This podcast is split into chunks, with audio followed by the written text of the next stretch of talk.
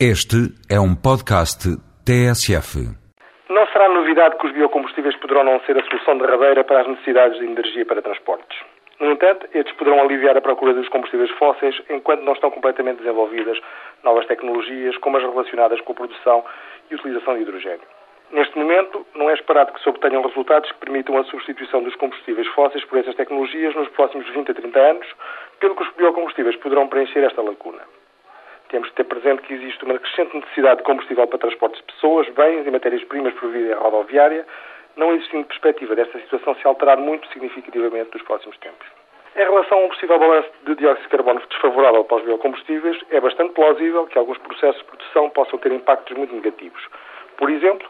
bioetanol produzido a partir de uma cultura energética, realizada após desflorestação de vegetação virgem, com recurso intensivo a adubos, pesticidas e maquinaria, e que é transportado para o ponto oposto do globo para ser utilizado, deverá ser extremamente negativa do ponto de vista ambiental. Mesmo em cenários menos negativos, é admissível que os biocombustíveis produzidos utilizando matérias-primas com potencial alimentar sejam desvantajosos sobre vários pontos de vista e que não seja realista pensar em suprir as necessidades mundiais de energia sob a forma líquida por essa via.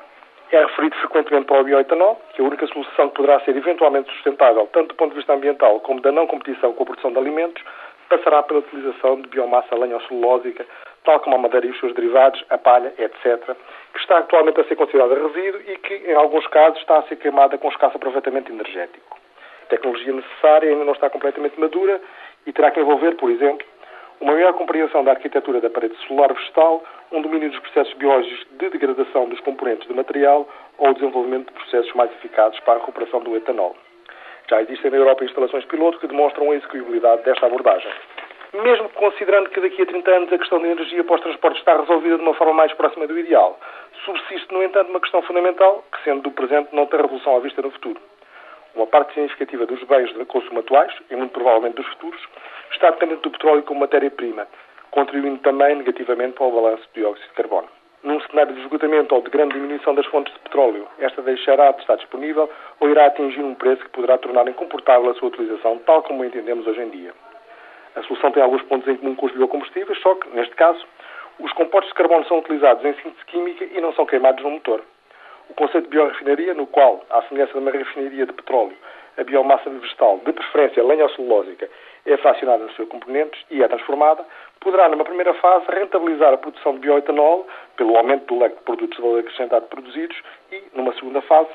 constituir a principal fonte de matéria-prima para a produção de polímeros de carbono. Em resumo, se a questão for os biocombustíveis são desvantajosos do ponto de vista ambiental, a resposta poderá ser depende muito de como são produzidos. A forma como os diferentes fatores em jogo são contabilizados é também determinante para os resultados a que se chega, não sendo esta uma questão consensual.